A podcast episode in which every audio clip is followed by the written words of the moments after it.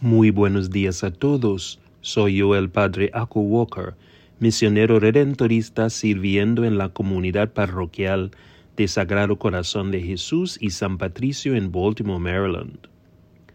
En nuestro pasaje del Evangelio de hoy, escuchamos las palabras del Señor, que continuó enseñando a la gente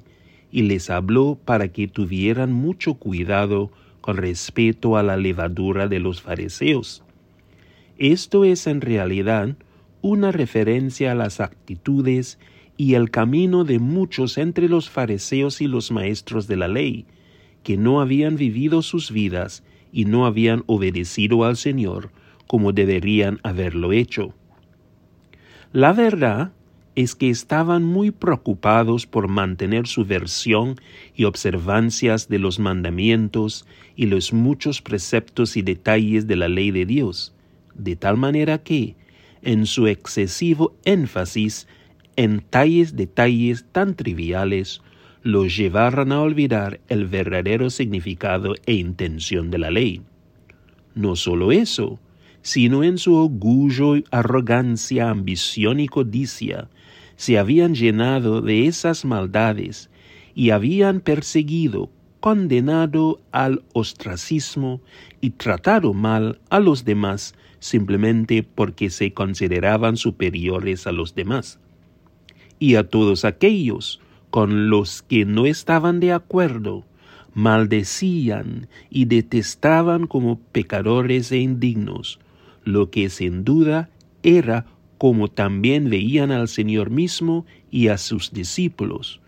porque no se ajustaban a la forma en que esos fariseos y los maestros de la ley habían creído en su obediencia y forma de vivir la ley de Dios, en su comprensión defectuosa e implementación de estos mandamientos.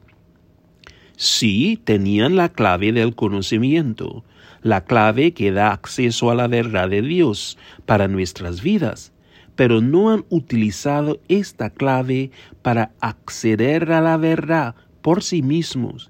y más en serio se han convertido en un obstáculo para que otros obtengan esa verdad. Jesús hablaba aquí como Él es el mismo acceso a la verdad, a la voluntad de Dios para nuestras vidas. Jesús es la puerta, es la clave de la puerta. Al ver lo que hace Jesús y al escuchar lo que dice, descubrimos la verdad de Dios. Hermanos y hermanas en Cristo, se nos recuerdan en estas lecturas que debemos estar de guardia y estar atentos para que nuestras ambiciones, la codicia, el orgullo, el ego y los apegos mundados y de todas las tentaciones presentes a nuestro alrededor,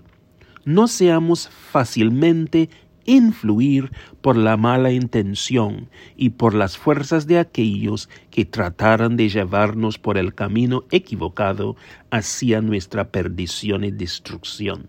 A todos se nos recuerda que siempre debemos centrarnos en el Señor como lo habían hecho nuestros antepasados y buenos ejemplos de fe en sus vidas.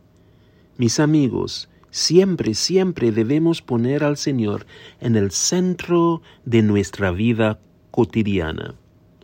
Que el Señor continúe guiándonos y fortaleciéndonos, y que Él nos empodere a todos y cada uno de nosotros para que siempre podamos esforzarnos por hacer la voluntad de Dios y obedecer sus mandamientos